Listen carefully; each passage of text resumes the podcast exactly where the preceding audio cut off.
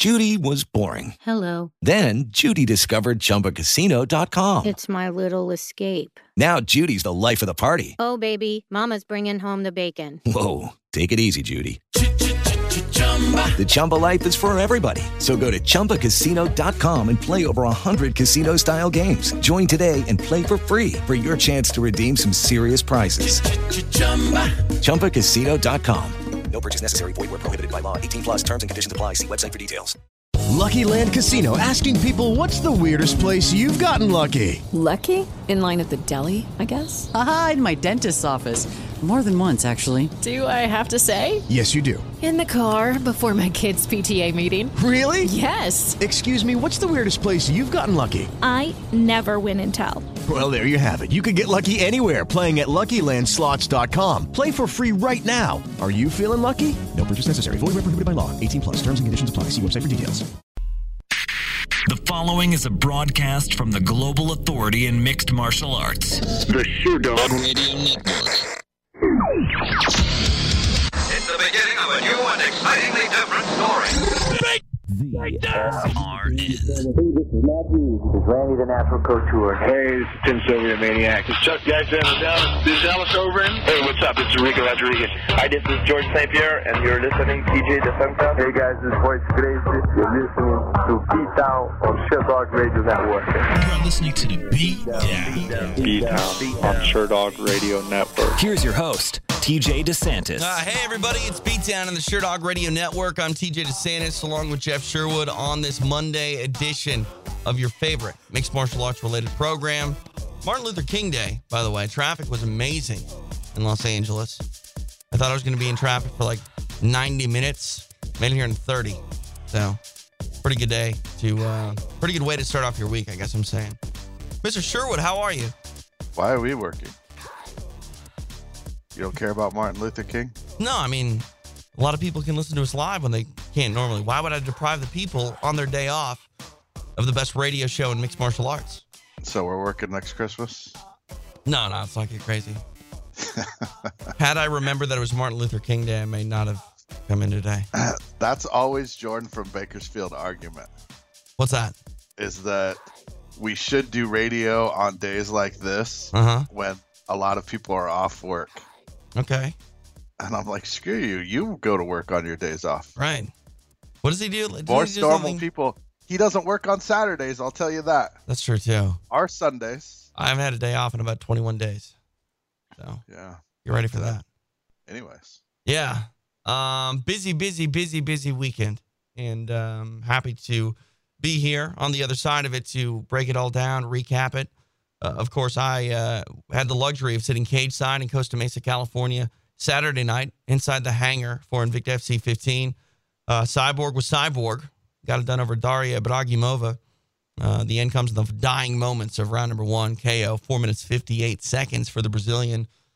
Um, what does Cyborg have to do to transcend the sport, Jeff, and become this mainstream character like, you know, other fighters like a Floyd Mayweather, Ronda Rousey, um, Manny Pacquiao? Because while she doesn't maybe have the charisma of a Floyd Mayweather or even a Ronda Rousey, she has the dominance that uh, unparalleled. I mean, Ronda had a lot of dominance for a long time, and I think she's still one of the most dominant women out there. But the, the way that Ronda dominates people is not the way that Cyborg dominates people. So when, when Ronda beats you, I mean, your arm's broken and it sucks. When Cyborg beats you, the doctor comes in with a flashlight and tries to dilate your pupils. Yeah, nobody knows about her. What does Nobody she have to do? I mean, that's my question. What does she have to do? Because uh, She has to do that in the UFC. with this win, again, the way she did it, I mean, it, she's kind of becoming like this phenom to me. You know, she's she's dispatching people. There's no one at 145 that you know anyone thinks that can defeat her. We talk about super fight matchups. She's done talking about 135, and I don't blame her. I mean, we all want to see her fight. You know, these these great fights and fight for you know the premier championship in women's mixed martial arts, which is the 135 pound belt in the UFC. That's not an option for her. So I, I just, I mean, I maybe 140 is, but I, got to think that Cyborg deserves the credit that a lot of other fighters that sort of transcend their sport deserve and, and, and get because, I mean, she's destroying people and doing it in a manner that, I mean, athletes in other sports aren't nearly as dominant as Cris is. Yeah, but I mean, you know, I, I hate to sound like a, a Debbie Downer or whatever. Nobody knows or cares who she is right now. Nobody knows what Invicta is. I could go ask a million. Uh, well, let's not get crazy. I could go ask all my friends that are casual fans. They have no clue what Invicta is. So she's she's not even to the big leagues yet. I mean, and that's part of the problem. I can be down in in single A baseball, hitting 40 home runs. Nobody knows who the hell I am. You'd, That's what the you'd, problem is. You'd get a shout out on ESPN. You would. Eh, probably not. Probably not. Who who led the minor leagues in home runs last year? If they were hitting 40 home runs in 28 games, they'd get a shout. Who led the minor leagues in home runs last year? I don't know. Uh, exactly. You don't care. That's why. That's yeah, the but problem. you're talking about minor leaguers playing minor leaguers. Cris Cyborg is not a minor leaguer. Mm, and and the real scope of things, she is. She's the best woman at 145 that the sport has ever seen. Well, She not might in be the, UFC. She might be the best fighter that mm, you know combat sport, the female fighter that combat sports has ever seen. not in the UFC. If she would have made that weight and fought Ronda Rousey, then we would be talking differently. All right. But it hasn't happened. If mm-hmm. she goes to the UFC, and it doesn't matter if she goes to the UFC and knocks soccer moms out, it will happen. Where she is right now, she could knock out the next 29 opponents. Nobody's going to care. Well, what would you do if you were the UFC? I mean, she is a Zuffa contracted fighter. I would get a bunch of soccer moms that weigh 145 pounds and line them up. Simple. If that, it's, I mean, we we've already determined it's not a sport. It's about the money. Um, let's make some money. Let's line them all up. Let's find some girls and that have a five and 0, 6 and 0, 7 and 0 record that we know that, you know, aren't really that good because you know women's MMA is is so new and line them up and let's do it every two months and she will be as big or bigger than any she would be she would be bigger than Holly Holm probably in in in a, in a year That's interesting. It's interesting you say that. I mean, talking about Holly Holm, a woman that had a parade for her after defeating Ronda Rousey. well that was in her hometown that was huge that was huge I mean Right. but I mean let's be honest and and, and Holly you know dismantled Ronda Rousey um she even did the TV uh, show circuit, but it's already like people have already kind of forgot about her. Uh, it'll pick back up once she fights me. It will. Yeah. It will for sure. Well, uh, I'm curious because to me, uh, Cyborg is turning into when she fights. To me, and again, I'm very close to the but you're, situation. you're in, yeah, you're in it. You're Right. in it too I'm- much. That's why. Right. I'm close to the situation, but for me, when when Cyborg fights, it is that sort of pop culture moment for me. But again, that's not for everybody. You're right. Right. Um, but it's definitely something to behold when she uh, competes, and she put on a show Saturday night in Costa Mesa, sold out crowd inside the hangar. Um, a lot of fun there. A lot of fun. And I hope uh, everyone will get a chance to check out that show. It's available now. UFC Fight Pass. Uh, seven bouts. All seven of them were really entertaining. You had uh, uh, very good matches, good stoppages. Um, very good fight between Pa'aluhi and and uh, Colleen Schneider that went the distance. So uh, check it out now, uh, UFC Fight Pass. But this weekend uh, was really uh, end capped by a, a fantastic bantamweight scrap between Dominick Cruz and TJ Dillashaw. Uh, Dominick Cruz, once again, your UFC bantamweight champion. Been a long road for Dominick back to the top. Um, you know, he got on the mic and, and said that there's no such thing as ring rust. You could almost believe that. Uh, you know, he fought Mizugaki. That's his only fight in the last four years. It was a touch over a minute. And this fight on on Sunday night, last evening in Boston, was a fight that if you're going to beat TJ Dillashaw, you need to be next to perfect. And Dominick Cruz was perfect. It was a very close fight. Um, I I scored it for Dominick Cruz. TJ Dillashaw was throwing a lot of punches, and most of them were missing. And and Dominick Cruz is so light on his feet, so good at cutting angles, so good at evading, uh, and, and still being offensive throughout all of that movement. And, you know, I have no problem with these two fighting again. I think they will fight again at some point.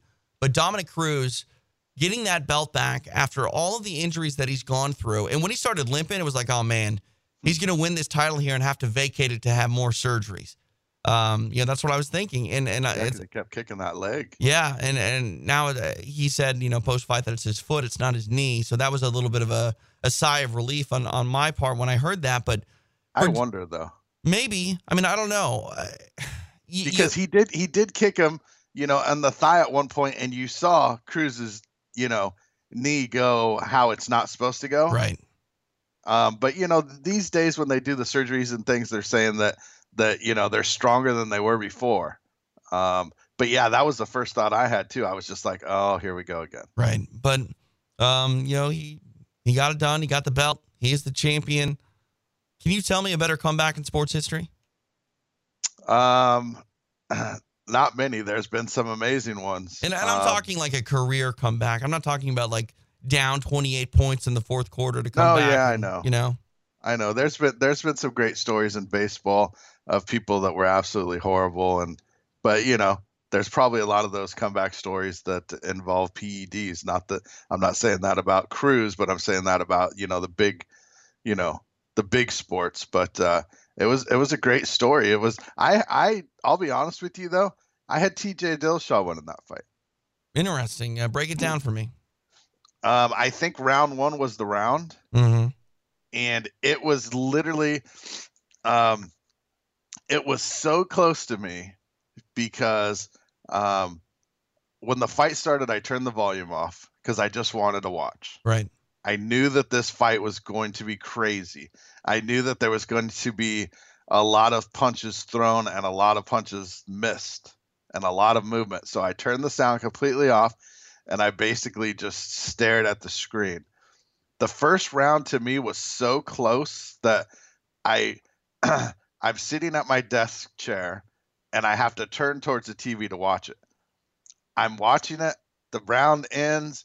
I'm like, okay, Cruz, um, just just barely. And I, and I'm thinking, just in that time that I turn my chair around, I go Dillashaw because I remembered a couple a couple punches that were that were harder that actually landed um, flush. And that's how close I think round one was. I went with Dillashaw.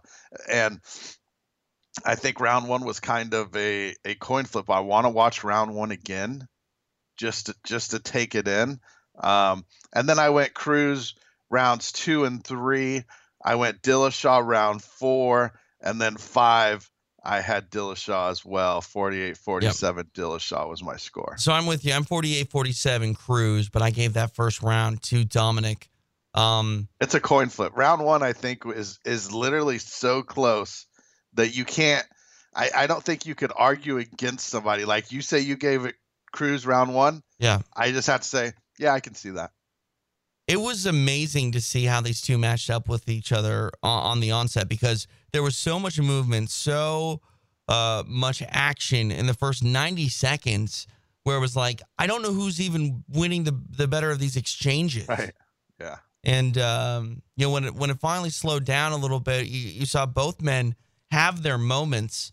Um, but ultimately, I, I leaned towards Dominick Cruz. I don't care when they do this. I hope they do it again.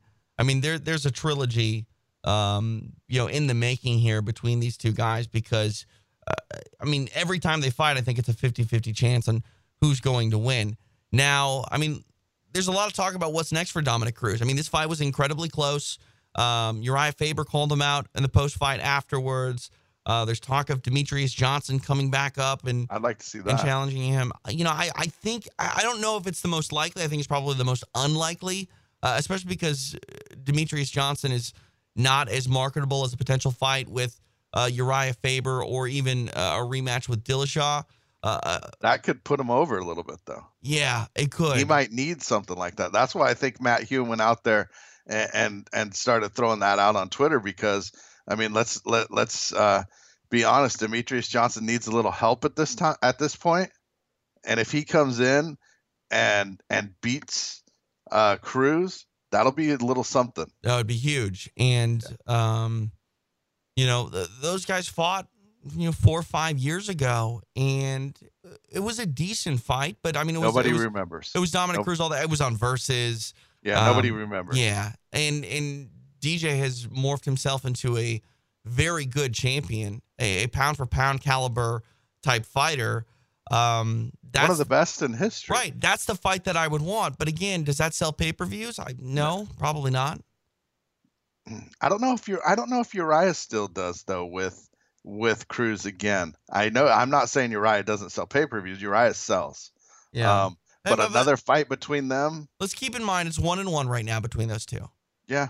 It would be the rubber match, and it was supposed to happen, but Dominick Cruz fell off.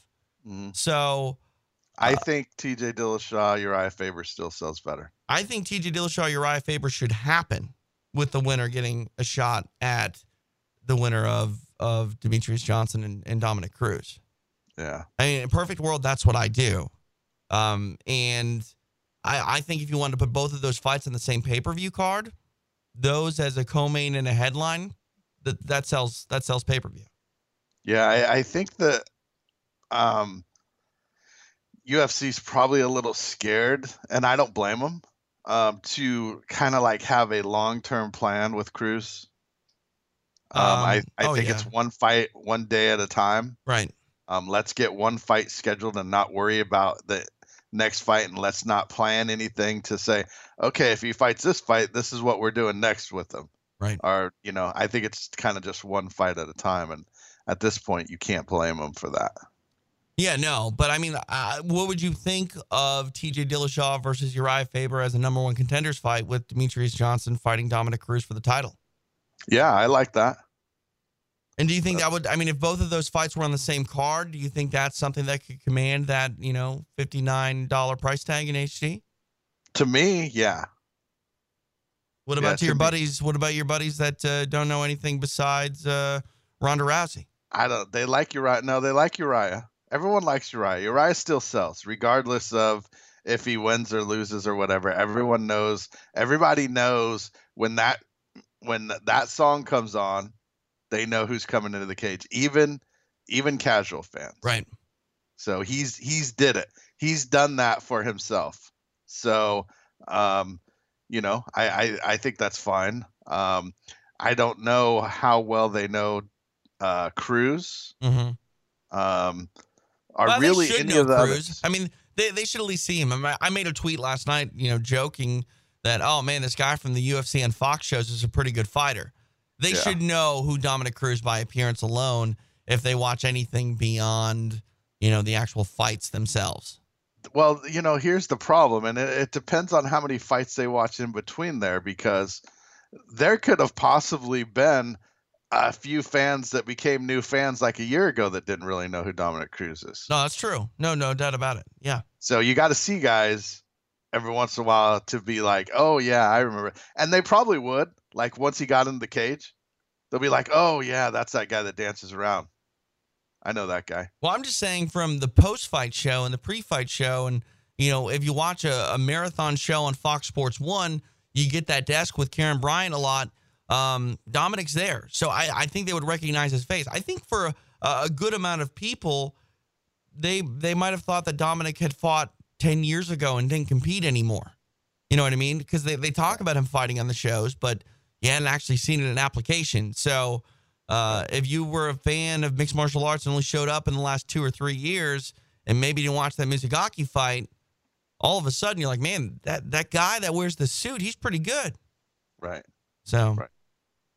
Dominick Yeah, Cruz, your new UFC bantamweight champ. Yeah, it's it's a great story. Yeah. But uh, you know, it's another great story told over the course of three rounds. Eddie Alvarez and Anthony Pettis. Oh, that was a, that was an ugly fight though. I loved it. And I'll tell you why I loved it. I, I picked Anthony Pettis in this fight. I thought that his striking game would be too dynamic for Alvarez to keep up with. And I thought that his kicks alone would be able to score more points I thought he won. in either. you know. We're, we're going to talk about it. But but here's here, here's here's what I think was so great about it is Eddie Alvarez played the game. Eddie mm-hmm. Alvarez took the fight on the scorecards in a manner that, while it might be ugly, it might not be entertaining, you might not agree with it. Judges score fights for fighters Wrong. that fight the way that Eddie Alvarez fought. Wrong. You can say that it's wrong. I'm not going to disagree with you. You know, I didn't watch that fight in a manner of scoring it. I just sort of took it all in. Uh huh. And if I had to lean one way uh, or the other, um, I lean Pettis. I thought Pettis was more effective. Uh, Eddie Alvarez controlled the positioning, but he didn't land the strikes. He didn't. He wasn't. He wasn't trying to win the fight per se. He was playing the game. Right, and and if that's a sport, that's if this is a sport, that's perfect. Right, and and I have again, no problem. I'm the only problem I had with it Mhm. um, was the whole pushing my opponent up against the fence and just staying there right. is basically nothing. There, you're not you're not gaining anything in my eyes. Yeah, okay, maybe you could say that's control. In my eyes, that's not a damn thing. And so you hold your opponent against the cage like that for two minutes, Mm-hmm. and your opponent pushes off and hits you in the face with a jab. He just won that whole exchange in my eyes. And I'm maybe not- that's wrong. No, I'm. I don't think that's wrong at all. I think that's correct. Um, you know, you can get position, but you have to do something with it. You know, even I mean, again, if you're if you take your opponent down and you're in their guard, eh, that's not that's not an advantageous position. That's a 50-50 position for me. It really is. You got to do something with it though. Yes, you'll get credit for the takedown, but it's what you do with that takedown. And I don't think there's much difference in taking a guy down and him standing right back up uh, as taking a guy down, sitting in his guard and doing nothing. You know, you- you're you're quote unquote controlling the octagon, octagon control. That is a criteria, but still, you need effective striking. You need effective grappling. Mm-hmm. I mean, sitting in someone's guard was neither of those. Pushing up against someone against the fence, same thing. Octagon control, yes. Effective striking, no. Effective grappling, not really. Aggression, hardly. Right. Yeah, there wasn't much aggression. It was yeah, it was just uh and and there was another fight uh, I'm trying to think who it was, but there was one round where somebody got taken down and the fighter on the bottom was was the aggressor. He was landing elbows to the head. Right. Um and, and I gave the fighter that was on bottom that round. Um and I would, you know, it was interesting because I gave him that round and I was like, ah, there's probably not a whole lot of people that are going to do that. Right. Um, Tristan and Nelson did as well. Nice. Yeah. So it was like, you know, it's, it's, I, I honestly think that for the, you, it, it's hard to judge a fight from home, you know. Um, it, it's hard. We're not in the arena. We're not sitting there with the, with a monitor in front of us or, or the fights completely in front of us. And not that that's the easiest thing in the world to do, but I think most of the time, the three judges that judge on Sherdog probably get it right for Right. the most part, I mean, as as, as well not- as a lot of other major Yeah. MMA websites. As long as I'm not judging, generally it's it's it's pretty good over there. But um, I didn't want to say that, that's but all right. I'm just kidding. Um, I, I think for the most part, I think I'm an 85% correct judge, I think if which is not acceptable if I was actually making decisions. But right, but but 85% of the think- time I get it right. I think if that was your job, probably, and you were set in a room with a with a monitor and nothing else in front of you, mm-hmm. you'd be just fine. I'll tell you, man, I used to be a lot better of a judge than I am now.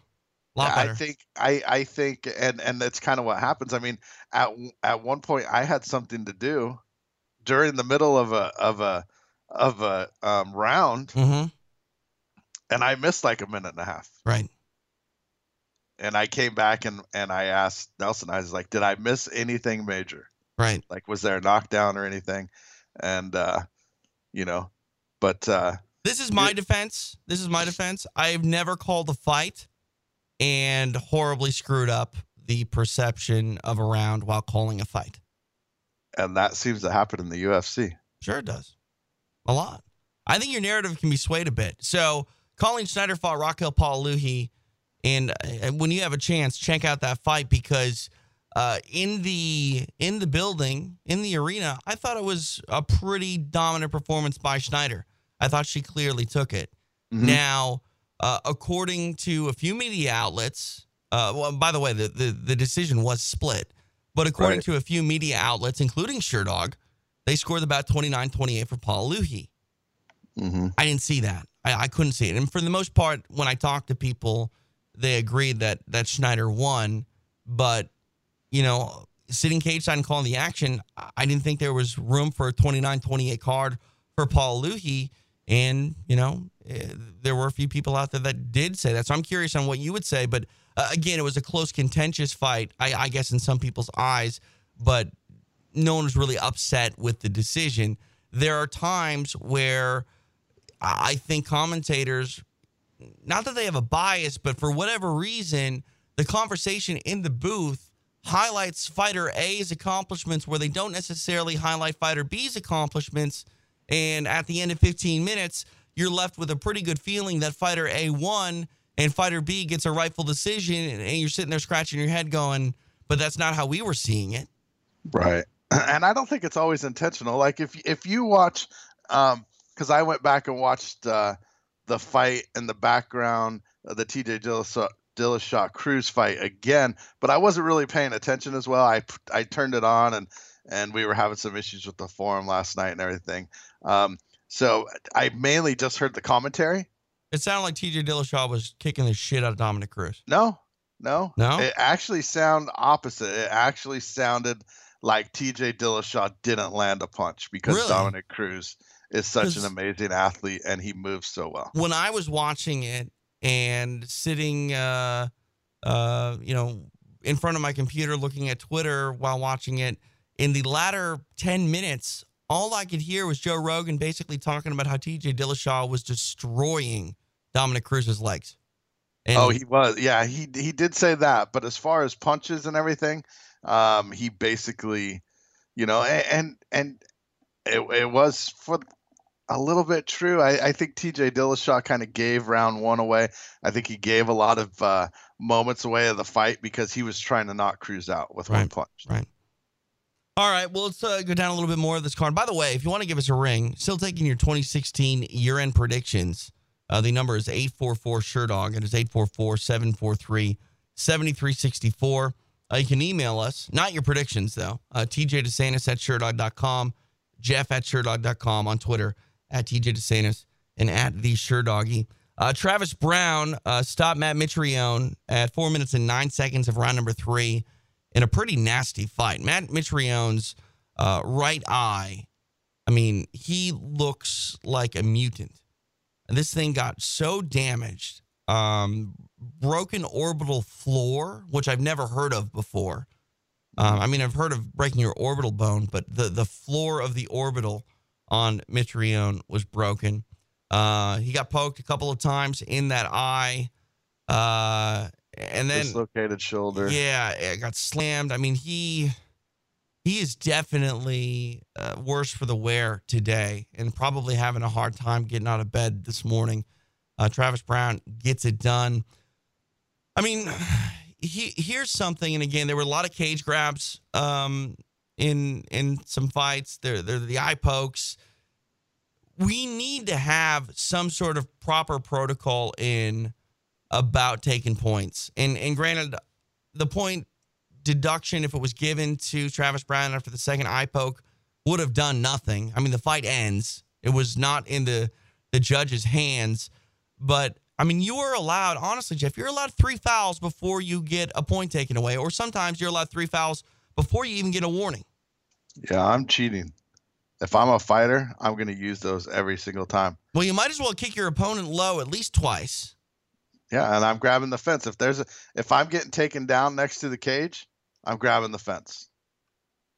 No, no questions asked. I mean, because what are they going to do? Well, they're gonna slap your hand away. Yeah, Hey, don't the do thing. that. If you slap the hand away and you have to do it more than once, like you're physically touching a fighter, take a point away.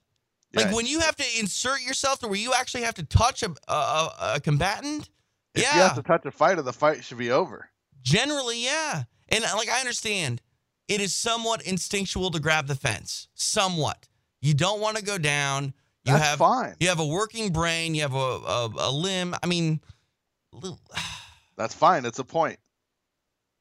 That, that I mean, plain and simple. That right now, Right. And and and with eye pokes, I and then you you know what pisses a few people off. Um, you know, I don't know if people were coming around on, on Jon Jones or not. Um, what it is, but then he he tweeted about it. Did you see it? No. Was it deleted? No, no. It, this one wasn't deleted. Oh, so okay. uh, it must have, uh, you know, after he read it a few times and, and laughed about it, he decided it was okay to stay up. He liked that um, one. He said, he said, this guy Travis Browne out there using my favorite technique. yeah, Well, it's tongue in cheek that's a laugh. little bit. That's funny and all, Yeah. but that's bullshit because that's kind of true. Well, I mean, he- here's here's the honest to goodness truth about it. It is instinctual to push off your opponent when they rush in.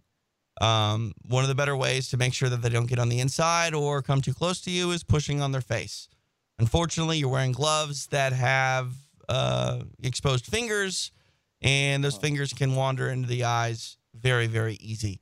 You take a point away very quickly when you do that, you're Yep. going to see people stop doing that. First, first time, no questions asked. Separate the fighters. It's a point. Boom. It's not going to happen anymore. You're going to see you're going to see people not put their hands open out on the face of their opponent. Right. Every once in a while it will. Right. But I guarantee you, we we're seeing an almost an eye poke, uh, an event now. Right. I mean, uh, how many events ago was it when Cole Miller had to stop because he Mhm. couldn't see anymore? Um, Orlando. Yeah. I mean, it's it's a problem. In you know, that's the thing is people always say, "Oh, what are we going to do? We got to change the sport. What are we going to change the glove? Don't change the gloves. The gloves are fine. Not to mention, we've been going, you know, 20 years plus in modern mixed martial arts. There's not a solution in changing the gloves. If there were, it'd already be done by now. Okay? Now, on top of that, if you want to change, you want to have any sort of influence, change the damn rule. Okay? Change the uh you know, uh, just empower the referees to get involved. Now, I'm curious if you worked on a half point system, and I, I'm not, I'm not sold on the half point system, but this is one thing that I think would be maybe beneficial of using a half point system is maybe fighters and, and referees, or maybe referees would be a little more proactive in taking away points if there was a half point system. Maybe you only take away a half point uh, on something along those lines because the judges might use those points a little more liberally. You might see more. I mean, I I I, would love to see 10, nine and a half rounds because there are guys that slightly win around. Like, you know, you and I talk about 10 10 rounds. I'm a firm believer that there are 10 10 rounds. I don't think they're common. I don't think you get more than one every maybe five or six events. But I think there are probably a lot of n- 10, nine and a half rounds where a guy won a round, but just absolutely by the skin of his teeth, just barely. Maybe one extra punch or one sequence. Maybe he got on top in a scramble that earned him the, that that round. If, you have a half point system, maybe the referee would feel a little bit better about sort of influencing the fight if it does go to the scorecards. Yeah, I, I don't know. I, I don't think it needs to be made that difficult. I think I think what the problem is is that in MMA, when you get a point taken away, and th- this is why I think it would work, and this is why I think it's not working. Because when you get a point taken away in a round, it's almost I mean, it has a big effect on the outcome of the fight. Plain and simple. I don't think that there's referees that regularly want to do that because once they start doing it a few times, then here comes, you know, everyone's going to be talking trash and and blah blah blah and why is this referee um you know taking a point away from every eye poke or you know things like that because you start uh, people start thinking that you're um really affecting the Right. outcome of the fight Right. You know, he, now at the same time Uh-huh. you do that every time every referee takes a point away for an eye poke then you are directly um, affecting the end of the fight so people aren't going to do it Right. You know, here's my situation about eye pokes and fence grabs. when you're pushing on the face of an opponent with exposed fingers, what do you think's going to happen? Okay? The face is only so big, the hands are so big. Like the odds of at least putting a finger on the eyes when you touch someone's face with an open hand, pretty good that you're going to touch their their eye sockets. You know what I mean? It's just that's a fact. Now, while it's it's a little more accidental than I say grabbing the fence, because if you're pushing off an opponent, you're trying to keep range, you're keeping range is probably the entire goal, which is legal. You can try to push your opponent back. When you grab the fence, you're grabbing the fence not to fall over. Mm-hmm. There's no two ways about it. And now, while you can accidentally grab the fence because it's instinctual, Yeah. you have to train yourself not to grab the damn fence. It's I even if you train yourself, I don't think it'll work because I think the mind is is so amazing that no matter what, right, um, you're gonna do it. And- Survival and technique. I It's probably like closing your eyes when something gets close to your face. You can't help it. exactly. But but And- and- still, like it, it's not even so much grabbing the fence that I have a problem. It's when you grab the fence and the referee says, "Let go of the fence," and you don't do anything, and then he hits your hand. He Right. hits you like a four-year-old when you say, "Don't touch that." By the way, I don't hit my son when he touches things, and I don't want him to touch. But you know what I mean? Like, I don't like- either. The wooden spoon does. Oh, jeez. All right. Jeff at Sherdog.com, people. But I mean, that's what I'm saying. Like, it, it's a flagrant disregard for what the referee is saying to you, and you can do it multiple times. Right. And and I'm sorry, once you've grabbed the fence, you've already disrupted the way that the fight was proceeding. You've disrupted a takedown. You've secured your position, even if it's just for a millisecond. hmm And I if mean, if I, and this is where I think you get into too big of an ordeal because I think you can go, you could say, okay, so if that happens, then the referee has the opportunity to put that fighter on his back. See, I don't think the referee has an opportunity to put that fighter on his back uh, unless he takes a point away or something along those lines. Because Well, if he takes a point away, you can't put him on his back right, too. exactly. But I don't think you should be able to put him on his back. Period. I don't think as a referee you should be able to give position. Well, then you have to take a point Or you away. have to take a point away and then you start them in a neutral position because the point deduction is basically a payment for getting out of a But situation. the, but the thing that sucks is I think, and maybe this is everyone's different, and this is why judging is so different. Um, I think that more than times than not, um, and sometimes it does. I mean, we look at Chad Mendes, Jose Aldo. How how would that fight have been different, or would it have been if Aldo didn't grab the fence? But, um, you know, is grabbing the fence always a a um, fight changing moment? No, it's not. Right. Is poking somebody's eye nearly out of their head and usually having a f- big effect on the fight? It usually does. Does kicking somebody in the balls? We don't really know. Right. I mean, and, and we see some guy kicked squarely in the nuts and has no problem. right. Well, I mean, We see other guys graze, and we know. I mean, guys that Well, are guys that have it, played man. baseball. Sometimes just to graze is a Oh, yeah. million times more than a direct shot. Oh yeah, like when you when you just get uh, a little flick, sometimes that's worse than a full on kick. Right. And, right. uh, if you have little kids, you learn this, Oh, you know, playing around Yeah. and, and things like Dude, that. when, so when my son first started to run, that's when he decided that he was going to run. Like I'd be sitting on a chair and he would run and then jump into the chair with me. uh-huh. I, honest to goodness, considered wearing a cup around the house. there were so many times where he was so happy to see me and he would jump up into my arms and it was like, all right, uh, I need five minutes. All right. Like I need, I need to walk this one off. Um, Right. Here's a question for you. We're talking about, you know, changing the rules and, and, you know, empowering referees to take more points. Is it time to, at least when it comes to the fence grabbing situation, is it time to rethink the construction of the octagon walls? Because no, if- you can't. You can't. No. why not? There's got to be a way where you can fill in the holes of the fence with a screen, something along those lines that would make it impossible for you to lace your fingers through the fence. You could put plexiglass in there. Now, would that make the fence too hard? Possibly. I don't know, but there's got to be a way where you can keep the the the fence and still have it flexible to where it's not running into a, a, a wall, but make it so the fighters cannot lock their fingers in between the chain link.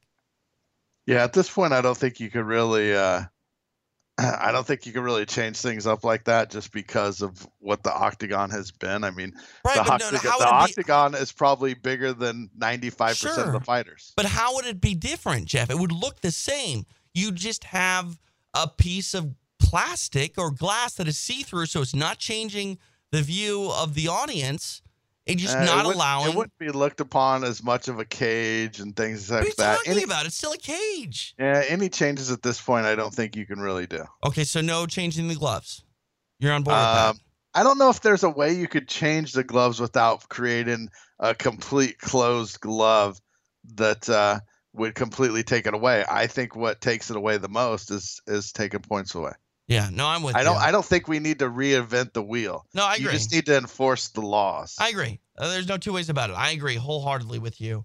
Um, but I think, and, and this is why I think judges don't give 10 10 rounds. The same reason I don't think judges give uh, or take away points. They don't want a decision that is an arbitrary decision to influence what the fighters are doing to where uh, a fighter that clearly won a fight, if he made a mistake, um, loses or gets a draw because the referee decided to interject himself into the scoring. and I dis I disagree with you on the 10-10. Um, but I, I But that's why judges don't do it. That's why Right, judges don't do it. No, because I think I, I think if you're if you're scoring around 10-10, that's more of of, of not manning up than No, anything. Jeff, you I mean, here here's an example. You said first round could have gone either way. That's a 10-10 round. Nah. Why give it to I'm not saying that that was a 10-10 round because I scored it for um for for Dominic, but if if a fighter shouldn't take an entire round based on one tiny little thing that you thought m- might lean towards his way. I mean, if if fighters nullify one another for five minutes and are going tit for tat, why are you going to let There's the no smallest tie. subtlety influence an entire round? There's no ties. It's just like There it's just like ties. those idiots.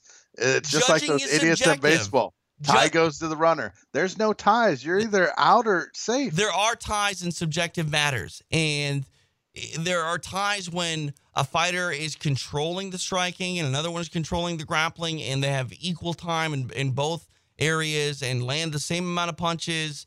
Th- There are ties. I bet there you are if- not even necessarily ties, Jeff. There are situations where neither man solidified the round in their favor. and and and I'll agree with that more. But I guarantee you that if you probably went back to every 10-10 round that you scored and sat down and rewatched it, you can pick a winner of that Right, round. but we don't rewatch fights when you have to make a decision. If you were so sitting it- there so in front of you, just like I said, you're kind of copping out and saying, no, ah, no, you're I not copping out. You're doing up with- justice. you're I not can't make a decision. You're not blindly flipping a coin and deciding that fighter X is going to win twenty thousand more dollars compared to fighter B because you don't want to quote unquote man up. That's ridiculous. you you turn into your you turn into your wife when you ask her what you want to eat. Jeff, in in, in, in a three round What fight? In a three round fight, if you honestly can't pick a winner in round number one, that could dictate the entire rest of the fight. It does. That's why you have to do. That's why you have to pick a winner. That's why you have to do what's right by the fighters and go. Sorry, neither of you won the fight. Do your best to win. Hmm. Get it done. Or half point system. I'm starting to fall in love with the half point system idea. I think there are more benefits to it than than maybe these, I've given guy- credit these guys the can't past. even work in whole numbers. You want them to work in half numbers? That's true. That's true. Give me a break. We we don't need to at this point we don't need to completely reinvent the wheel. You just need to tweak it a little bit and and and enforce the laws and uh and, things like that. It just needs to move forward, but not reinvent everything. Yeah, I know. And it's going to be something that is very much easier said than done. But I think we need to do something because there are no fears for fighters to flagrantly foul their opponent as long as they're not doing damage in doing so and, and get away with it. So here's the Arctic Monkeys. Do I want to know? That's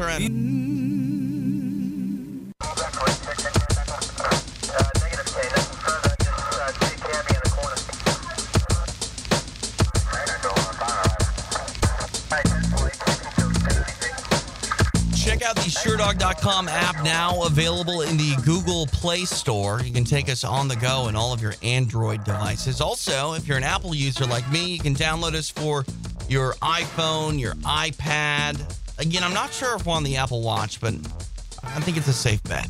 Check us out now in the Apple App Store, Sherdog.com, on the go, wherever you go. The radio home of mixed martial arts. The Sherdog Radio Network.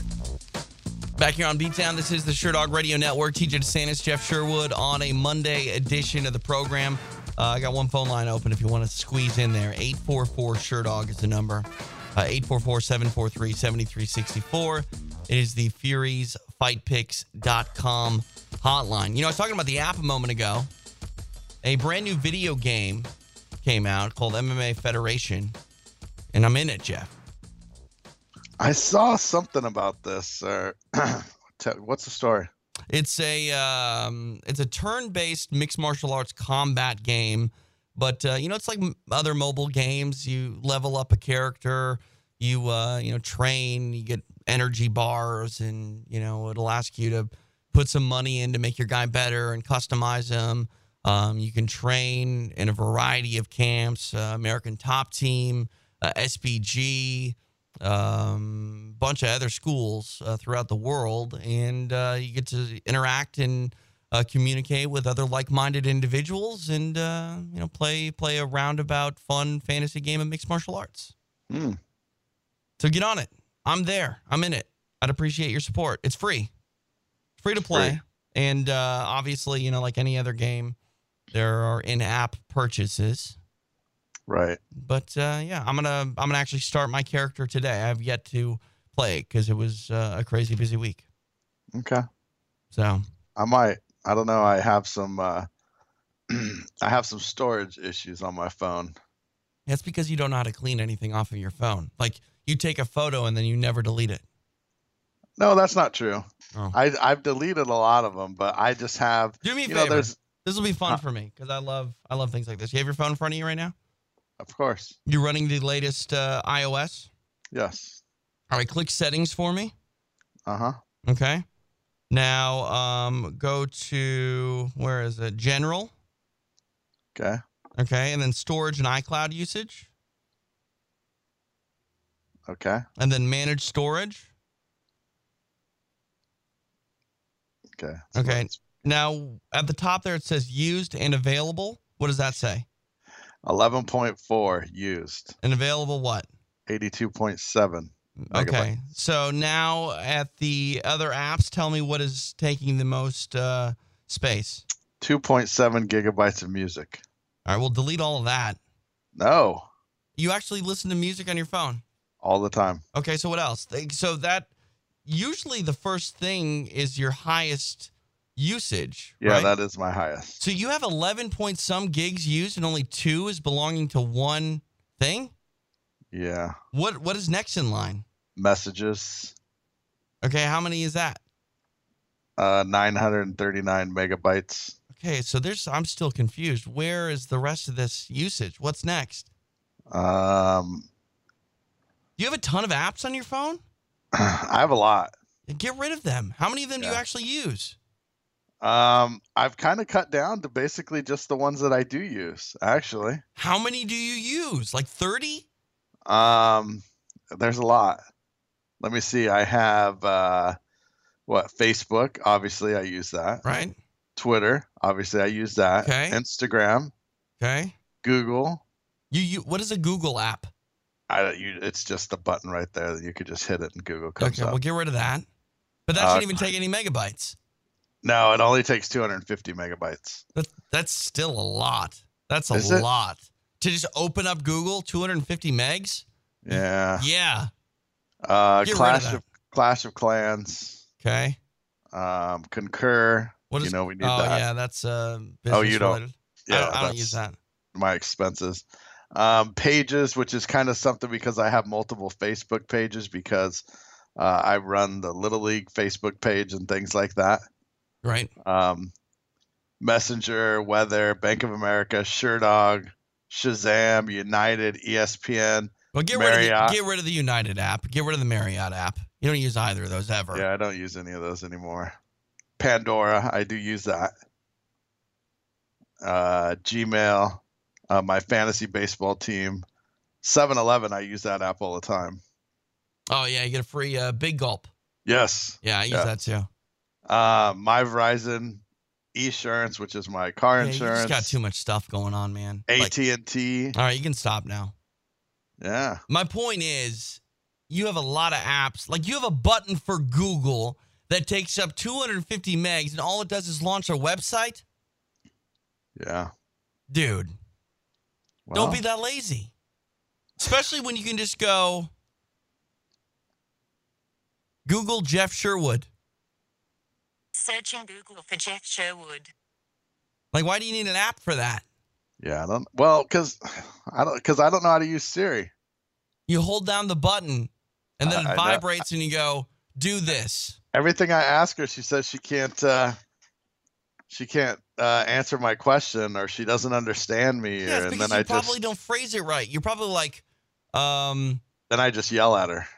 We have a horrible. Me and Siri have a horrible relationship. I know she calls me sometimes real late at night. She's like, "Don't tell Jeff I'm calling you."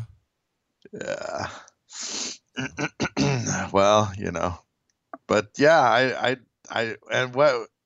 Okay, and this all went down to, this all started with you begging me to download a, Oh, an app with I your didn't beg person. you at all. See, what what's crazy is that some of the things on here, like you can't delete that.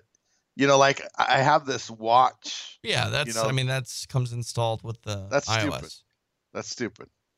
You It's should be able literally not take that. taking up any space on your on your phone. Yeah, but still. Well, jailbreak your phone and get rid of it. Mm. You can do that too. Yeah, but I don't uh um I I didn't say I have a lot of photos too. Mm. But I deleted a lot of them like but you know, I have a photo vault and things like that. Well, You have a photo vault, TJ? no. Do you know what that is? Yes. I have no reason to have a photo vault. Okay. All I take Just a- photos of is my small child. so, all right, let's go to the phones. Uh, Brandon from Jersey joins us via the Furious5Picks.com hotline. Brandon, how are you? I'm back, baby. Happy Dr. King Day. Yes, sir. He had a dream. You know what his dream was? Don't make TJ retire you right when you just came back. His dream was that Brandon called in to beat down. Uh, Damn right, baby. Have I'm you not back. Have you not called in for a while? I called two weeks ago. Oh, okay. well, welcome back. hey, uh, when's Anik auditioning for new host? Oh, come on. I'm sure they'll address that tomorrow if they uh, are in fact doing a radio show. I haven't talked to them. Obviously, things get screwed up with uh, with uh, the podcast and everything uh, when they when they have a Sunday night show. But I think they are on tomorrow. If not, they'll be returning next week.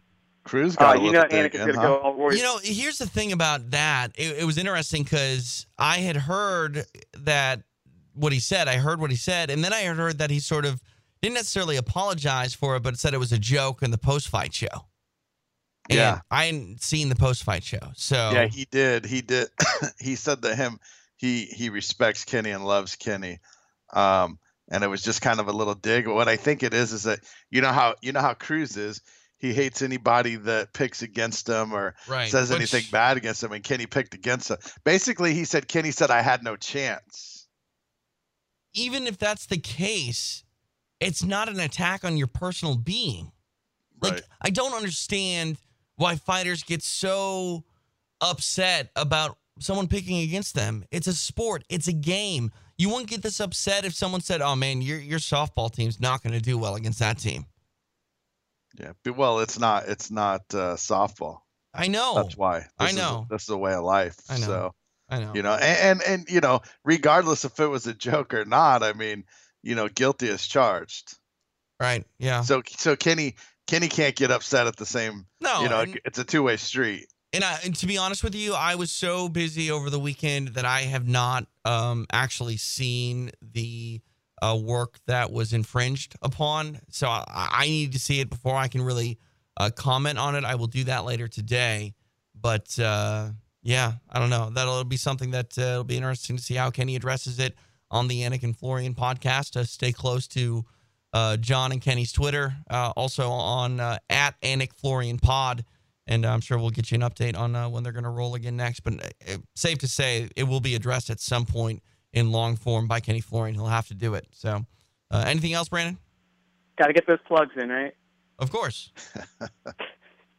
Yo, uh, uh, um, I mean, I, feel slighted every time you bury me for Manny and text. Marco and Waco. You see what he did there? Yeah. Oh, Yeah. It's like, I know his name, but if I say it, then that shows him respect. So, Right. That's M, good. M name from whatever state Waco's in. That's what we'll go with. All right. Let's Happy- continue with. happy uh, birthday, let's. happy uh, birthday to Tim in Connecticut, by the way. right. Anything else in your mind, Bob from uh, Newark? Happy birthday to Tim in Connecticut, by the way. He he had a dream also. He was born on Dr. K's birthday. Apparently, his parents had a dream. Wow. Nine months before that. That's right. Probably at the movie theater. Well, it was a little more than a dream. Dreams Yeah. don't end up showing up nine months later. That His, Yo, Invicta was awesome, man. I I, I'm- I I was so happy they had it at a pole barn. It was the hanger. You know, the hanger actually has uh, some roots in mixed martial arts. Roy Englebrecht does his uh, Fight Club OC shows there, and um, it's a pretty great place to have a fight. Very intimate setting. Uh, can't get too far away from the cage, and uh, I wish it were a little bit warmer because then they could have opened up the hangar doors, and you get some really cool visuals when those doors are open. I've been there for a fight in the past uh, that Roy Englebrecht did, and the doors were open. It's uh, it's a pretty neat place. a parking lot's a great place to have a fight. You can fight anywhere. People will gra- gravitate to watch, right, Dana? A barn. I've seen many battles in barns, and the hangar is not but- a barn. I can't believe people thought that this Ru- that Russian girl was gonna was gonna beat Cyborg. I mean, come on. I mean, who, did anyone actually thought believe that? Daria was going to win? Because I mean, she brought some interesting things to the table. She has a sumo background. I mean, I can't remember anyone having a sumo background since the single-digit numbers of the UFC. Uh, but she's a international champion of sambo, uh, and she's very aggressive. You know, she she had a game plan. She wasn't gonna uh, stray from that game plan at all. Like, I don't know. I mean, how tough is Daria Ibragimova? Because uh, there's no amount of money that you could pay me for me to shoot in on Cris's leg for a single leg and hold on to it while she just elbows me in the face. Like, she she had some heart. Uh, it, it, I mean, that that beating was just vicious. Why are you laughing, Jeff? Because what you just said made her sound like an idiot. But she stuck to a game plan. She was hard headed. Yeah, she she, was stuck stubborn. to a game plan when you get your face smashed in. With That's Cris smart. Cyborg, though, I don't blame her for doing so because here's the thing: with her shooting in on a single leg and holding on to it while eating elbow after elbow to not let go shows to me that getting into that clinch and getting into that position and eating some punishment is better than having to disengage and start the whole process over again where you might get caught. Why take the fight? TJ got uh, uh, Rooster. TJ got his Kurt Gallagher on it during the, that knockout. He, he he called it like it was Game Seven of the World Series. like uh, Kirk Gibson just hit a home run in 1988. That's right. I didn't. I didn't hear. I a couple of things. I'll get out of here. Um, I don't want to see Dom Cruz fight Urijah Faber. Ha- must have like the contra code of title the title uh, fights. Uh, I don't want to see him fight for a title again. I, I'm kind of burnt out. Uh, number two, I didn't know uh, Manny Gamburyan was fighting at 205 uh, yesterday. him and him and Il Il Latifa look look like brothers. and uh, TJ, um, the new RSS feed for the shows. I mean, I have. oh yeah, have we need to called- we need to uh, um, address that. What was your question about? I it? have a, I, I have Downcast. Uh, it's an app that that that's what basically you know captures podcasts and Right. whatnot. It's really good too.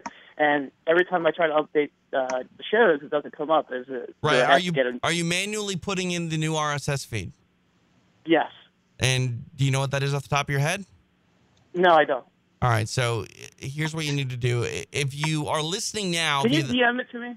um, well, here's what you need to do. If you if you were listening now, he doesn't follow you. He can't. no, I am following him. If you Oh. listen, You okay. muted me. No, I, I didn't mute you. Um, this is why this is why I I Never mind. I love TJ, Put you relax. back. Put you- Take a deep breath. Put Brandon back in the penalty box where he was two weeks ago. Um, free bread. if you if you listen to uh, us via RSS feeds and you're listening to us now uh, via the All Oh Access wait, no, panel, you- I got the RSS feed. Never mind. It's it's updating right now on my phone. My bad. All right. if you want to listen to the show via any RSS catcher, uh, the address is available now in the All Access panel at Sherdog.com, uh, where you can listen to the show now. Uh, also, we're available on SoundCloud, SoundCloud.com forward slash the Sherdog Radio Network. Um, but if you want to put us in that RSS catcher, and uh, you can write this down now, it is feeds.feedburner.com forward slash the Sherdog Radio Network. And that's where you get everything from beatdown to cheap seats to the roundtables to press row. Everything. Got that? Who me? Yes. Oh yeah, I got it. Right. Thanks. I see you were paying attention. Thank you. I was reading Twitter. I don't. I don't. That that doesn't have any effect on me. But well, no, actually, it does because a lot of people were tweeting me. Yeah, a lot of people are going to ask you. Yeah. And maybe, unlike the phone number, you can remember this. Chances are very slim. All right. But Uh, I did learn something right now. What's that? I could I could toss Shazam because Siri has it built in now. Oh, Jesse really? told me that. Yeah, that's what Jesse How said. do you how do you do that? You just what say, song is this? Really Mm-hmm. interesting. All right, I'm I'm gonna get rid of Shazam right now. Yeah, because I do have Shazam on my phone. You know the problem is it. though with Shazam is like I like to hear a song, not know what it is, and then you say, Shaz- and then just buy it. no, no, Shazam it and then go back to it later. Oh, okay. You know what I mean? A lot of times I will Shazam it and then just buy it. Yeah, it's not a That's bad. why I have not a bad two thing. point something. Right. But I'm sure if you Siri it, will probably give you the same options. I would assume. Maybe. I don't know. Yeah, I don't know. I don't. Can't, I, don't have can't. I actually can't Siri while we're on the air here. I wish we or Shazam because there's no the music. Well, the because my microphone's on, the music wouldn't play to the phone. I forget what you said his name is, but how who's ever in the studio, just have him start singing, see if it works. Yeah, Ben. You want to talk to Ben? Ben, yeah, we could talk to Ben. Hi, Ben. Hey, TJ. Let's pull that microphone real When close. to uh, face. Thank you. whenever I hear the name Ben, I think of a rat Why? because there was a famous movie, right? Ben might know this. I don't know, and I because I don't remember what movie it was, but it was a rat, and his name was Ben. Ratatouille? No. No, That- that- that's rat's name was was Remy. it was probably it, it's probably way before both of your times because I think it was like a scary movie too. I don't remember. Somebody will remember, but uh, sorry, Ben. That's uh, that's because I've never known a Ben in my life. You do now. Yeah, I do now. Yeah, well, take besides- that, take that, Ben Rothwell. Oh yeah. North, well, no, North, he's not. Take he's that, not take Ben. that, Ben Savage. Well, no, I was just going to That- say that's besides Greg's kid, not the kid from Boys Boy Meets World. right. Besides Greg's son, but you know, I don't, I don't really hang out with Greg's Take son. that, Ben Askren. Ah, I don't really know Ben, Really? And I always called Ben Benny, so I don't even think of him as a Ben. But but but but Benny and the Jets. Yeah, well, I'm surprised you know that song. I worked in classic You rock radio. That. You should have Shaz- Shazam that. Can I sing that to her and just have her get it? Anyway, Ben, what brings you to the Sherdog Radio Network? Just coming to hang out. You know, want to meet want to meet you, TJ, and want to you know help out. Want to address a few things if you let me. Uh oh. Wow, was Uh-oh. TJ? uh, The only thing I want to ask Ben was TJ about ready to cry when he was yelling at me a minute ago. Choose your words very wisely I here, don't Ben. think so. Yeah, thank, thank you. Ben can look like stay. it. Ben's good. Thanks, TJ.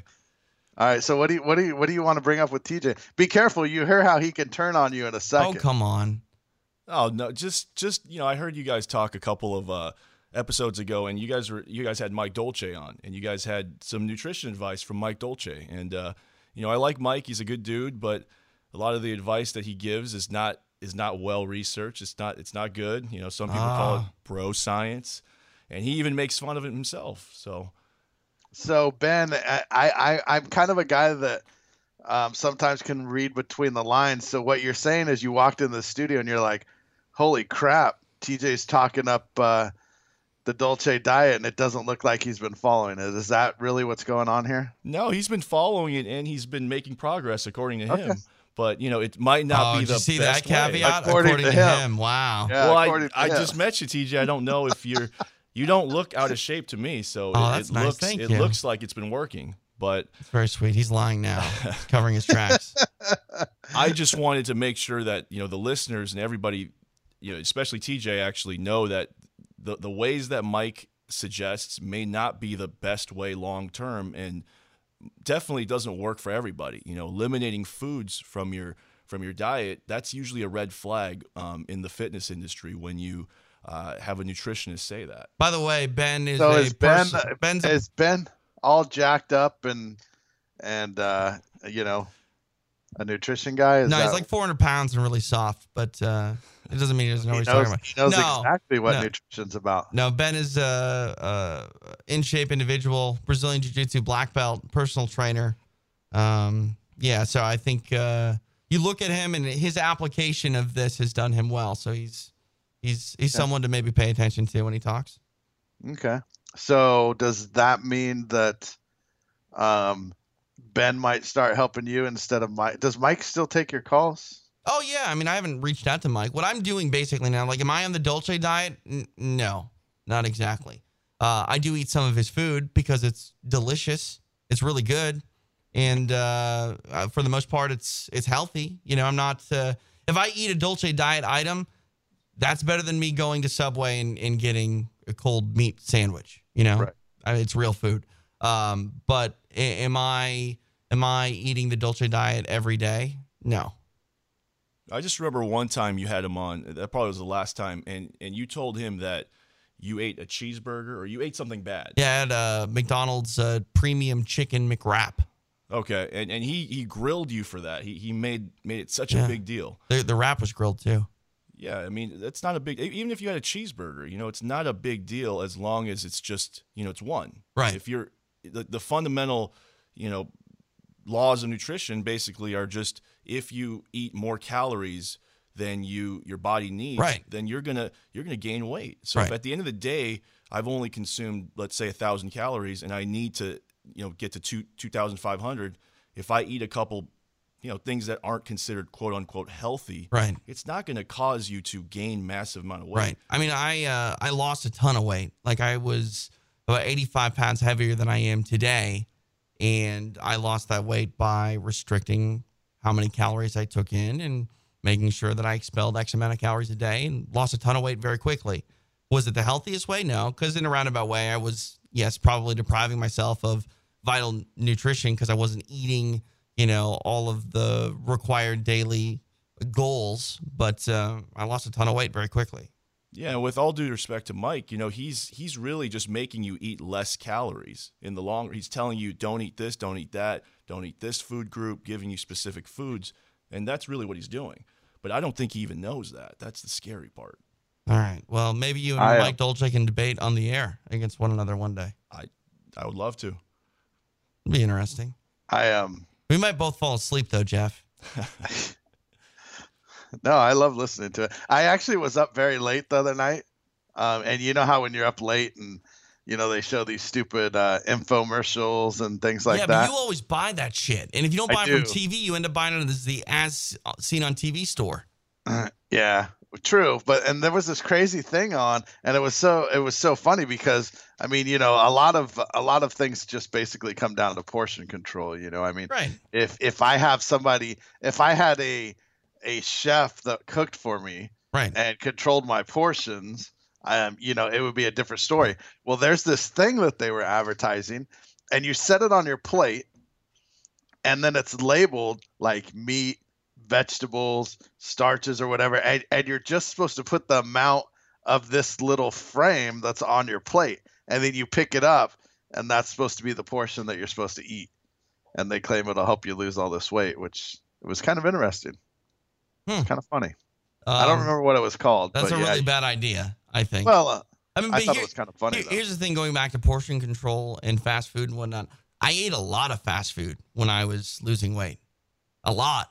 You know, uh, there would be days where I would have McDonald's for dinner regularly, and I was still losing three to five pounds a week. It's just when I went to McDonald's, didn't have a large fry, didn't have an 1100 calorie soda. You know, would have my McWrap, no sauce on it, and that would be it. It'd be 440 calories. Burn that off in my run that day, no problem. Right. So, um, yeah, but, but I think you know the goal of what Mike is saying is to re recompose your body and how it is made, and he feels that the way that he eats uh, will allow you to be lean, have healthy mus- muscle mass, and live healthier. Now, I will say something about diets, and this is no offense to you, Ben, no offense to Mike, no offense to anybody. There's not one right answer. And as a human being who has impulses and um, you know needs from a mental standpoint, I will never go throughout life without eating York peppermint patties. Those make me very, very happy. You know, I can watch my diet, but eventually I'm going to have another York peppermint patty, and I will do so until the day I die. I will I will not have teeth and I will still be enjoying a York peppermint patty throughout the year a handful of times. The goal is to not wake up, drink a cherry coke and eat five peppermint patties as as breakfast.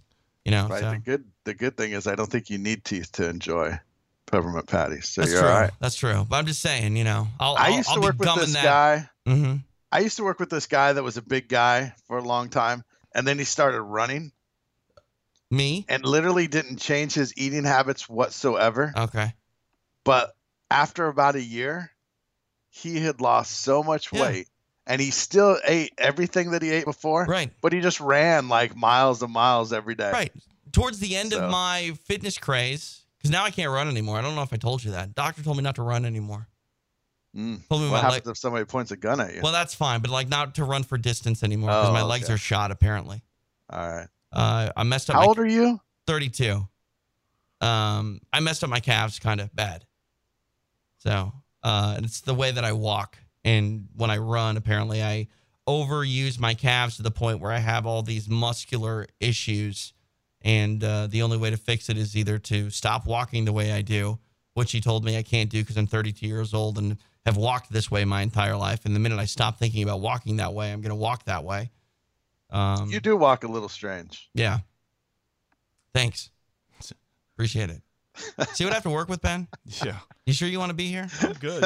Okay. TJ, I just want to address your York peppermint patty thing. Okay, Um, good. See, that's that thing. That's exactly what I'm talking about. Moderation. If Right. you wanted to eat, you know, one of those a day, Yeah. you're good as long as the rest of your diet is, Right. uh, let's say, 80 percent of it's it's it's good nutrient dense Right. foods, 20 percent of it's junk. Right. It's all good.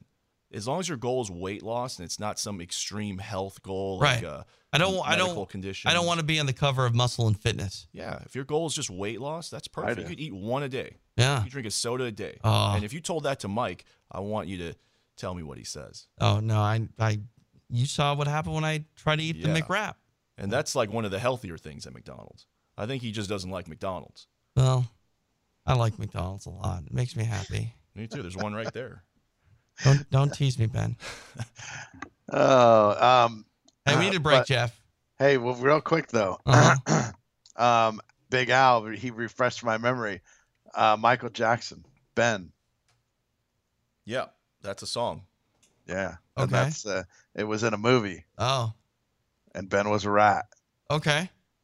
Not that Ben in the studio is a rat, but sorry, that's just kind of So Michael ex- Jackson wrote a song that was called Ben.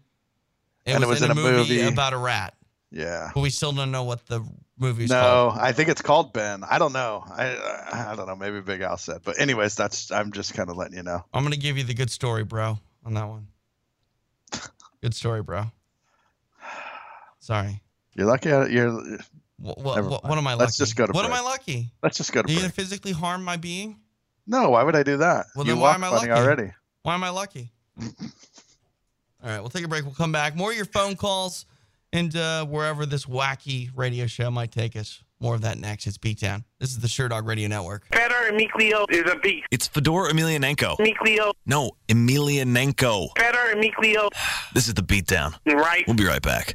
Hi, I'm Luca Fury from FuriesFightPicks.com, which is currently ranked as the number one most popular MMA betting advice website. While premium MMA bets are, of course, the main event of Fury's Fight Picks, there's a ton of free content posted on my site as well, and for a variety of sports. For starters, if you're looking for the true best MMA betting advice, FuriesFightPicks.com is the proven industry leader. My documented multi year MMA betting record is the most profitable out there, and my pick accuracy is top of the class at 70%. There's free MMA content posted each week by myself and others in the form of picks, previews, podcasts, and betting strategy guides. However, my actual bets are exclusive to members of the Furies Fight Picks premium betting service, which you can sign up for at furiesfightpicks.com slash premium. Make sure to use the promo code DOG10 at the checkout to save 10% off your entire order. Again, that promo code is DOG10. Plus, you can get a free one week of service by going to furiesfightpicks.com slash free. The NFL season has begun, and so has a stream of Fury's Fight Picks football content.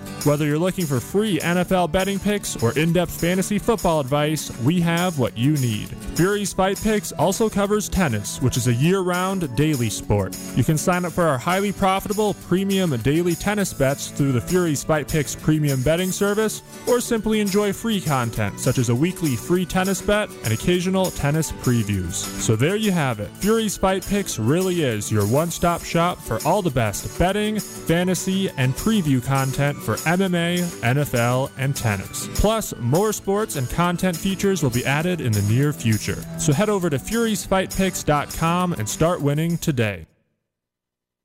Are you someone that's wondered what it's like to work in radio broadcasting? Sherdog.com and the Sherdog Radio Network are looking for highly motivated individuals to join our team. Maybe you're a mixed martial arts fan that wants to be more involved than just buying every pay-per-view. Get paid to watch the UFC. Earn college credit for being a part of our team. If you're in the greater Los Angeles area and would like to explore opportunities with Sherdog.com and the Sherdog Radio Network, please contact me, TJ DeSantis at Sherdog.com. We're looking for passionate, motivated individuals who learn quickly to help run the board, screen phone calls, and just be a part of our team. Again, email me, TJ DeSantis at Sherdog.com. This is a great opportunity to get your feet wet in a broadcasting environment, cover the sport of mixed martial arts, and get insight to new media. College credit may be available for qualifying applicants. Qualifying applicants must have reliable transportation and a willingness to learn. College enrollment is not required to apply for this position.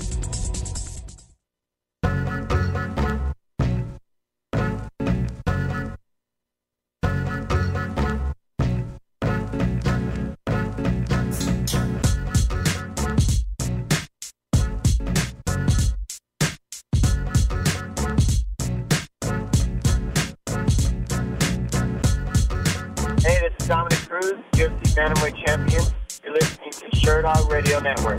We are back here on Beatdown. This is the SRN TJ DeSantis, Jeff Sherwood on a Monday. For the voice of the recrowned UFC Bantamweight Champion Dominick Cruz, got it done last night. The uh, split decision over TJ Dillashaw. Pretty fun stuff there. Um, covered that a little bit on this program. We can do so uh, as it continues, but we do open up the phone lines to you now 844 Sherdog. It is 844 743 7364. Uh, get on Twitter at TJ DeSantis, at the Sherdoggy. Email uh, TJ DeSantis at Sherdog.com, Jeff at Sherdog.com. Dan from Oregon joins us now. Dan, how are you? What's up, gentlemen? Hey, I want to address some stuff you guys were talking about. As far as the eye pokes, I kind of want to see someone do a statistic. Maybe it's out there and I just don't know about it, but Bellator has adjusted their gloves and they're supposed to make it so you can't like put your fingers at such a straightforward angle. So I'd like to see if it's actually working as far as eye pokes. Hmm. Well, I haven't even heard that. Yeah, I would like to actually see one of these gloves and put it on and, and, and see how you actually do that. I, I just, I mean, the underside of the, the glove is going to expose your hand. When you put your hand out there, how is it not going to allow your fingertips to go in the eyes?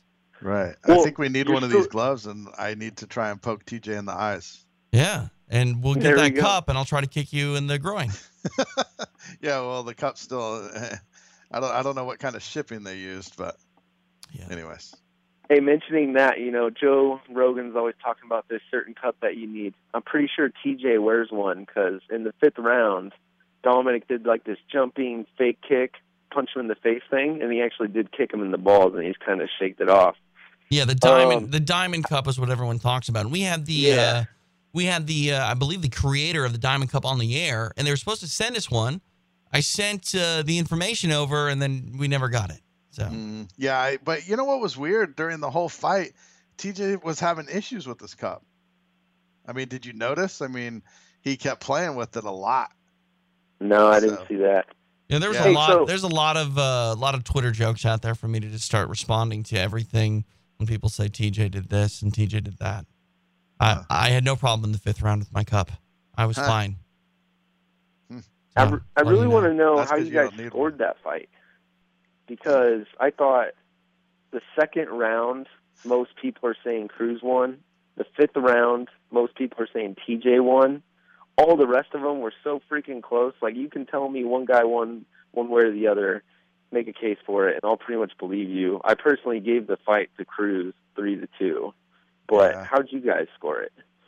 I I think that you know you know what I think what happened really to be honest with you? It was such a good story that I think a lot of people and it was so close.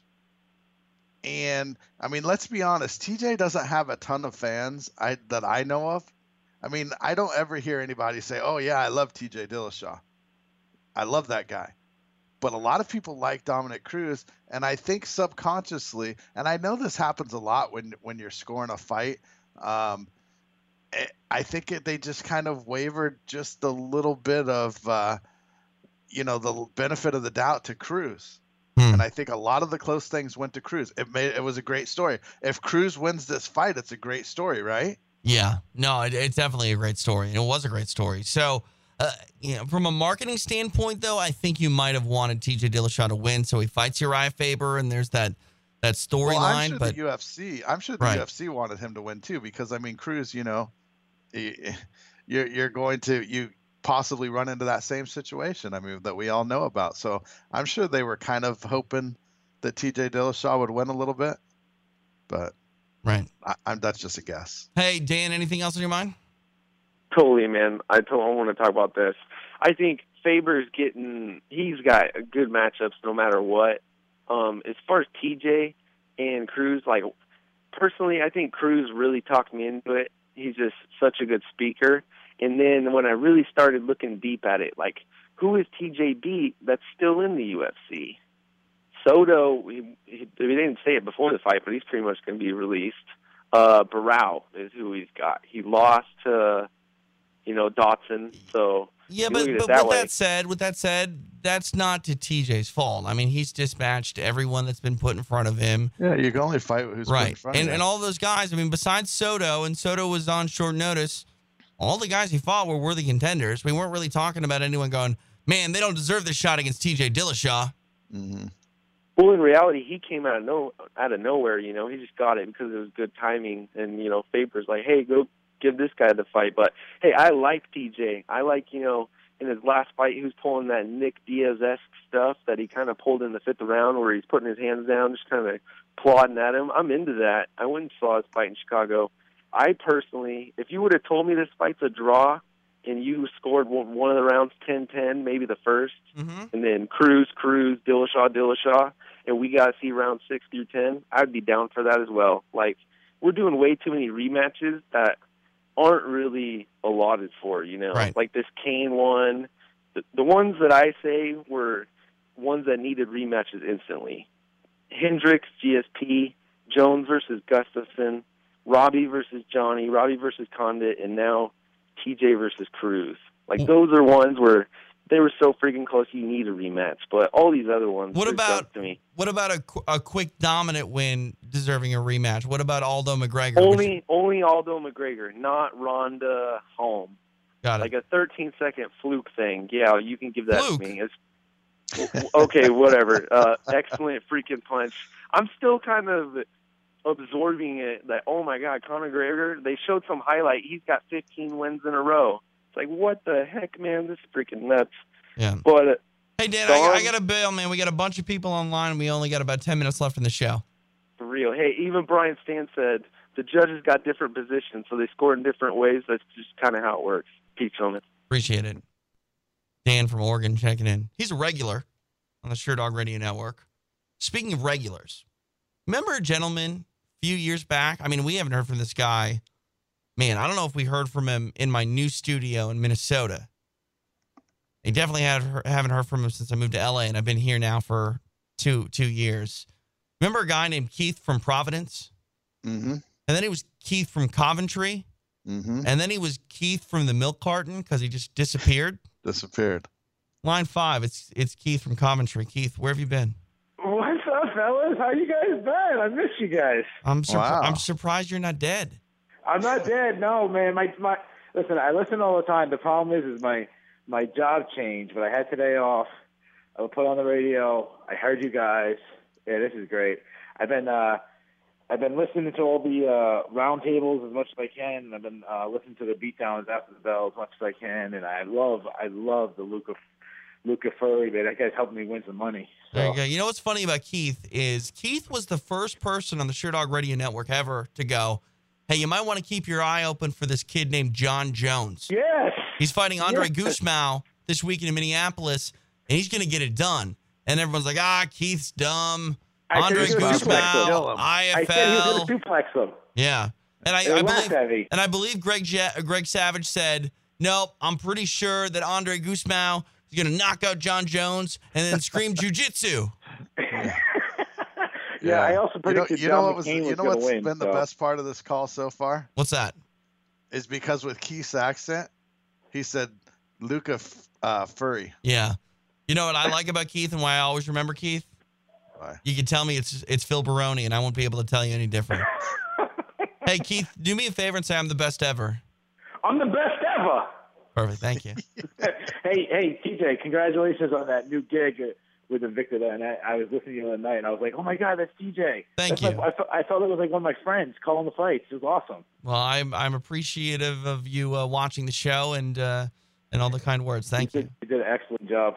Hey, I was uh, I was at the sh- I was at the fight last night. I uh, I bought sixty dollars seats, snuck down to a really good seat. I was sitting next right next to Tisha Torres. I had my Sherdog, my old Sherdog hat on. I've had for about ten years now. Dang. I was trying to look for someone for you guys. Yeah, I mean, uh, Greg was there. Jack was there. I don't know if Jack was necessarily there in in uh, the Sherdog capacity, but Jack was there running around for the Boston Herald. So Yeah, We were I, was- there. I don't I don't know what he looks like. I was trying to I was trying to find what he looked like. I was right I was right behind where the press is, so it was cool. Anyways, I scored the fight last night. I scored the main event. I scored at 48-47, but I think like most people said, I would honestly would have been okay with any score there was. right. I would have been okay with five rounds for Dillashaw. Um, so I- let, let me let me clarify. You said 48-47. Did you score for TJ 48-47? Oh no, no, no! I'm sorry. I scored 48 47 for Cruz. Gotcha. But but the only round to me that I thought that was not debatable was the fourth round. I thought T.J. clearly won the fourth round, and to me, round I scored the first three rounds for Cruz, the last two for T.J. But I would be totally okay with any way. It, it could have been 50-45 for T.J. and I was okay with that score. Um, but I actually, it's funny because I was calling up to say exactly what Jeff said. I, I kind of feel that because of the story with Dominick Cruz, if rounds are close, he's gonna get he's gonna get it. So Yeah. um, I kind I totally agree with Jeff on that. I, I, I was saying it to my friend last night. Um, And I, thing I don't think I don't think anybody would admit that, and I don't think anybody would go into the fight even thinking that. But I think it's all subconscious. It's just like when you're scoring a fight, like you're you're scoring a fight. Say a guy is from American Top Team, uh, Jackson Winkeljohns, are one of these big camps, and he's fighting a guy that trains with his dad in his garage. Yeah. Any close fight is going to go to that. Any close Guy round is going to go to that guy from the big school. Just because I think it's just subconsciously because you know no matter what how you feel, you know that that in your mind that guy should win this fight.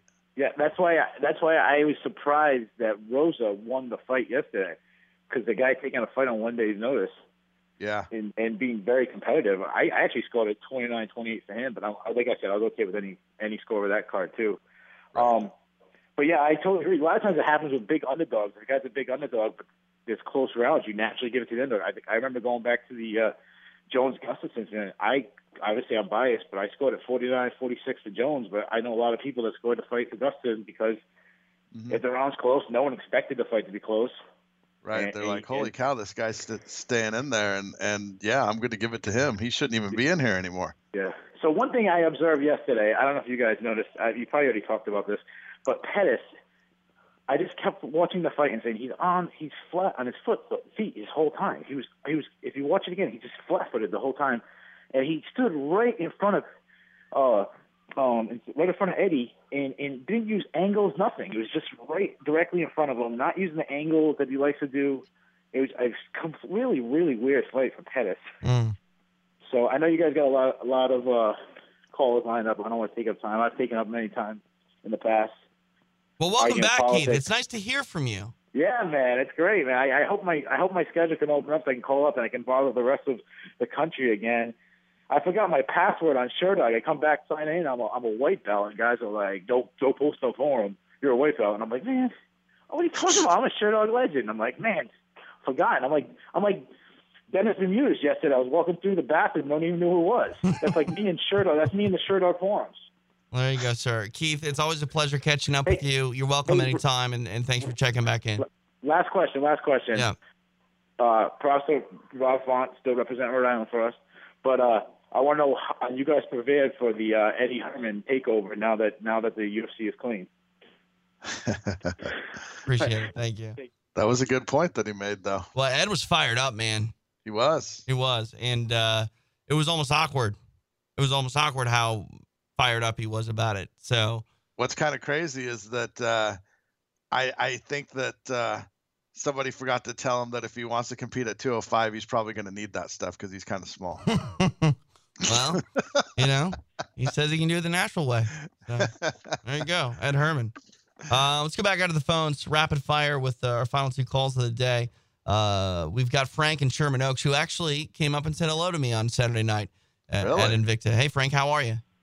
I'm doing well. I was a bit starstruck. Oh, stop it. Starstruck. That's not true. You know that was the that was the glare of the lights off of TJ's bald head. It's exactly where I was going to go, but you beat me to the punch. no, that's that's pretty funny because there was three like other bald guys that were kind of similar to TJ, and I couldn't find them. And I told my friend, I was like, I'm looking for like a bald guy in a suit, and he's like, there's four other guys like that. I'm like, I think that's him. Well, Andy Foster was one of them. Not the Yeah, not the one with the tattoo on his neck. No, Right? no, I, I know TJ has no tattoos, so he, he was a lot easier to find. Um, very quickly, um, I thought um, uh, Alvarez and uh, Cruz won because I had money on them. And as far as the Invicta stuff goes, I was sitting next to Raquel Pa'aluhi's family, which was pretty cool. But the only bad thing was Amber Brown's husband, boyfriend, or whatever was saying some extremely vulgar stuff to Cino News, and that was just really unprofessional. Um, the the main event went quick as I thought it would, would went as quick as I thought it would go, and um, I think that's everything. Um, I appreciate you coming up and saying hello. Uh, I'm sorry that like trying to find me at an MMA show is similar to finding Waldo. But I appreciate your uh, due diligence to come over and say hello. So that was nice. And uh, as always, thanks for coming out. I think it was a fun show. Uh, despite that long layoff uh, when we had the ambulance issue, the, the pacing of the action was great. The fights Oh, were fantastic. Uh, it was the same thing that happened at Nick Diaz's War MMA.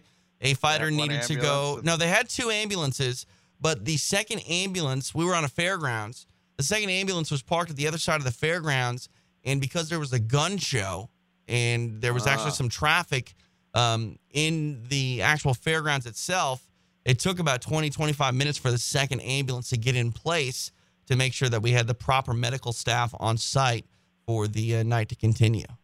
Did you go over there after the show and show them your guns? No, I mean they they all know. They all know. anyway, uh, let's go back out to the uh, phones. Griff in Hawaii joins us. Griff, how are you? Good. How are you? Good, man. Thanks for joining us. What's going on? Thanks for having me. Uh, I just wanted to call and give my prediction for the year. Yes, yes. Let me uh, pull up the prediction sheet here. If you don't know, we've done this year after year at Sherdog.com. At the beginning of the year, we ask you for your prediction on what is going to happen in the new year, and the uh, winner will be voted on by the staff. And we say you won, and sometimes we send you a prize, but more often than not, uh, it's just for bragging rights. But uh, you never know. You never know. Jeff, we sending anything to our uh, winners? You got anything? I want those. I want the gloves that are signed, possibly by Georges St. Pierre. I'll take those. Those should be the winner for sure. Did didn't we didn't we uh, come to the conclusion it is GSP? I I think so, but you don't have a COA. And your memory's Well- not very good either. Well, what's crazy is I've only gotten gloves signed by a couple guys. Then how do you not know for sure that they're George? Do you know how long ago that that was when that was Was he still a garbage man when he signed him?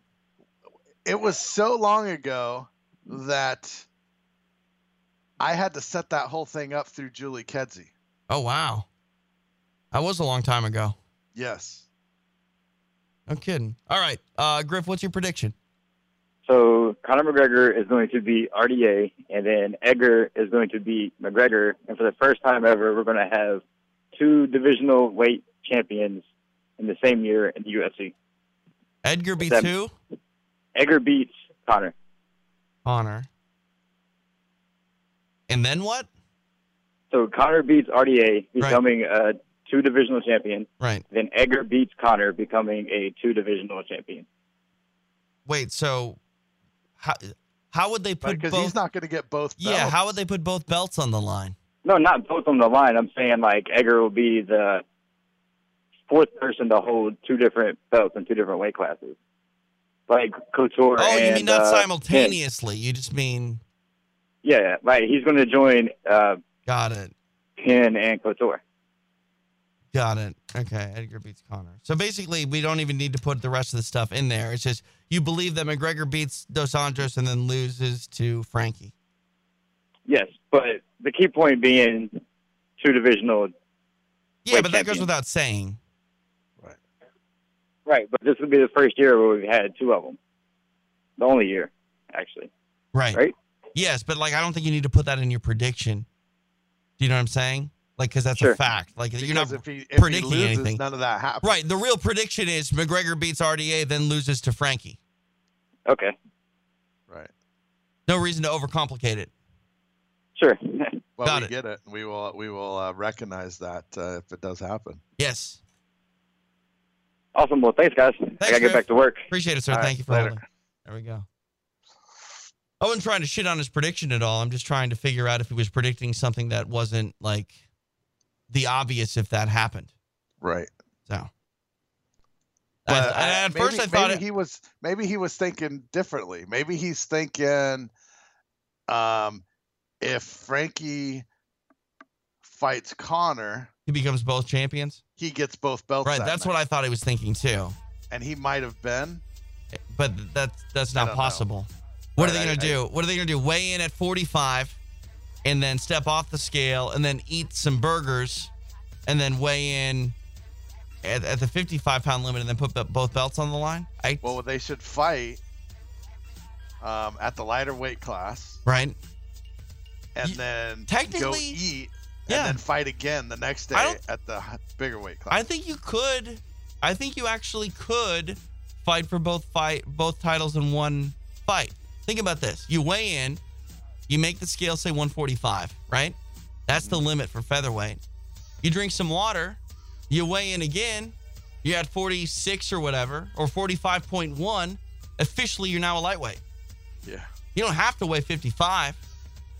You just weigh in a point, an ounce heavier than 45, and now you're in the lightweight division.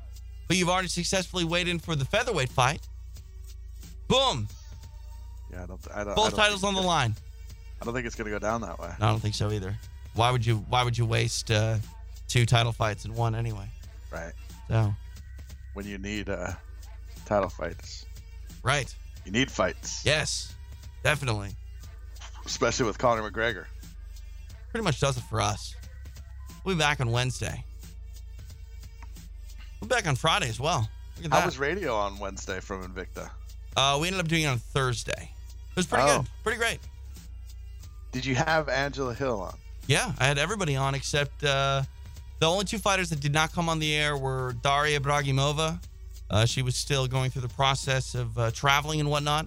And then the other uh, lady I was unable to chat with was uh, Mizuki because there was not a uh, Japanese translator available. Mm. Angela Hill is one of my favorites. She gets it. She's exciting. She's marketable. She says all the right things. Great Twitter. Good Twitter. Yeah. I'm a fan. And she uh, she shined when she took out Alida Gray very early in their bout. Yeah. A lot of rib roasting. on on Saturday night at the hangar. A lot of body shots. Mm. Those hurt. Olivia Souza stopped Deanna Bennett with a kick to the liver. Uh, Lita Gray was stopped by a body shot from yeah, how Angela was that? Hill. How did that fight go down? Because there was a the, a, a big, uh, you know, Souza Bennett. Bennett. I mean, obviously, you know, you did the whole Yeah. thing. Um, did it live up to? I see it only lasted a minute and thirty seconds, but did it still uh, satisfy everything? Mm, you know, I would like to see it go longer, but I mean, anytime someone stops an undefeated fighter with one kick to the body Mhm. like that, and again, Livia Souza weighed in at 113. Okay, she's not cutting hardly any weight. I, don't, I don't think she's cutting any weight to fight at straw weight, and to stop a heavier fighter like Deanna Bennett with a shot to the body, who has fought as high as 135. Yeah. Um, Let's let's let's stop just talking about how great Livia Souza's ground game is, because apparently she can stop you with strikes. Right. We need, and apparently we need to take her out to dinner a few times.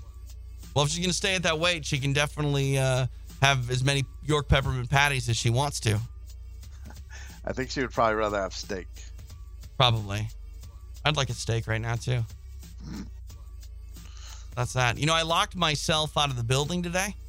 I forgot my key card. Oh, really? So I can't get any snacks because it's Martin Luther King Day and no one is here to uh, open the doors for me.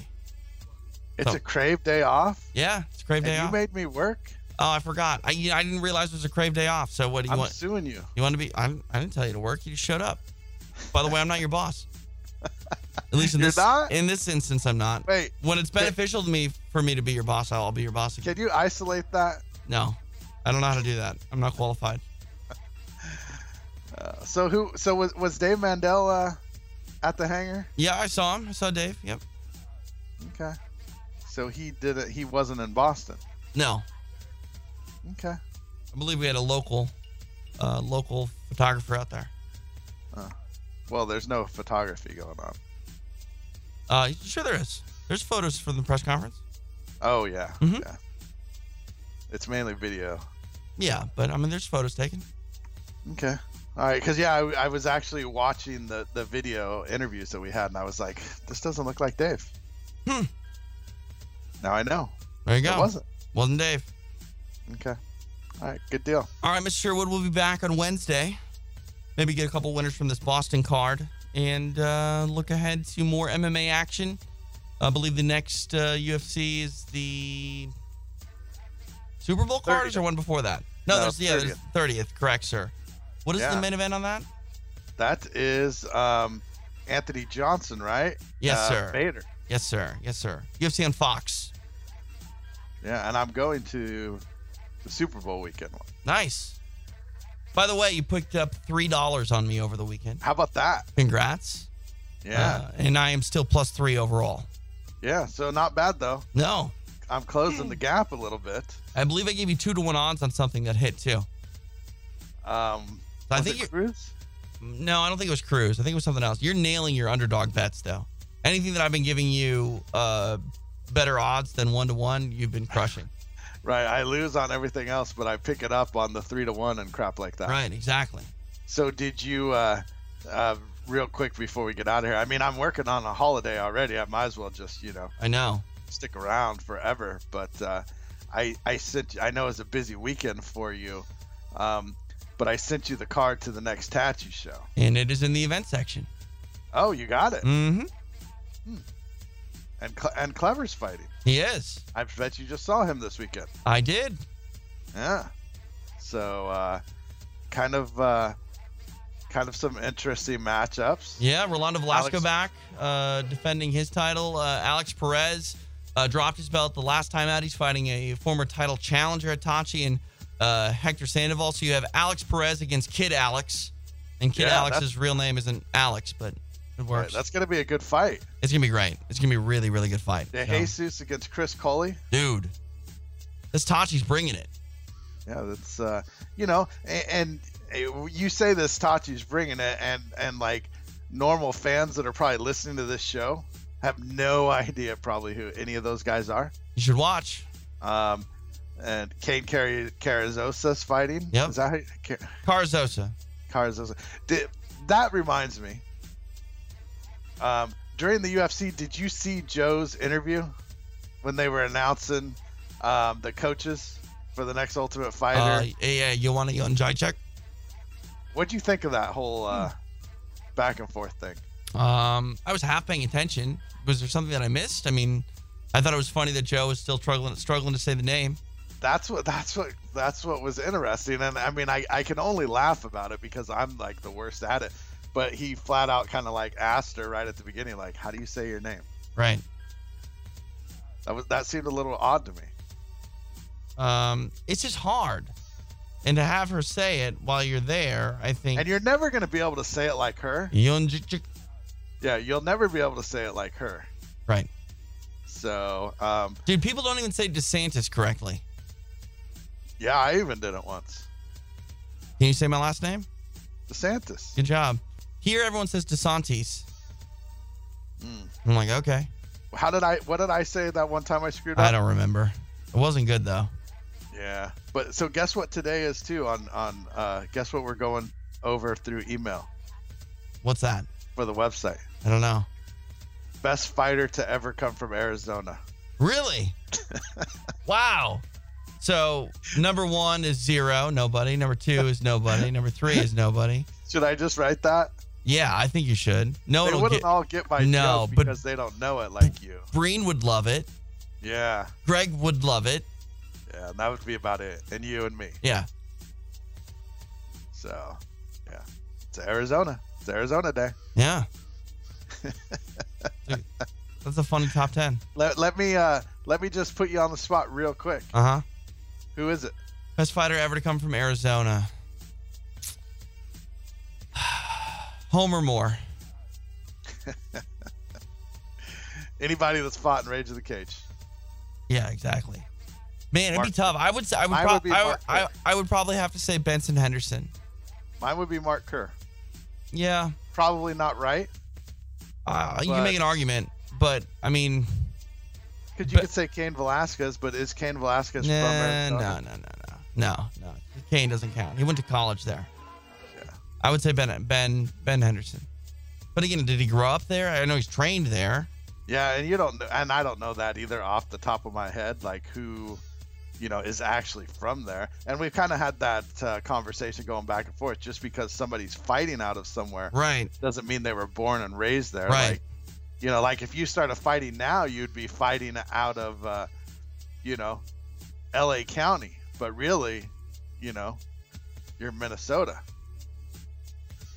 right? Right. I would say I'm fighting out of Minnesota. Well, I'm fighting out of Minnesota by way of Orange County. Yeah, and it's kind of that weird thing. Um, sometimes when players go to the Hall of Fame, Like what, what because- team they go in as? right? What team do they go at? Right. Because I, I always give Preston a hard time because I say that David Ortiz is going to go in the Hall of Fame if he does make it as a Minnesota Twin. That's funny. He's like, yeah, right. So yeah. Anyways, Do they still do that? Do they make you pick? Isn't that over? they do. They don't do it in the NFL, I think they do. but they might. They might still in baseball. Did Rod Carew go in as an angel or a twin? I think he went as an angel Burt Blyleven went in as a, as a twin, instead of an Indian. um, or an Would it angel. have been an Indian? Could have been an angel as well. Yeah.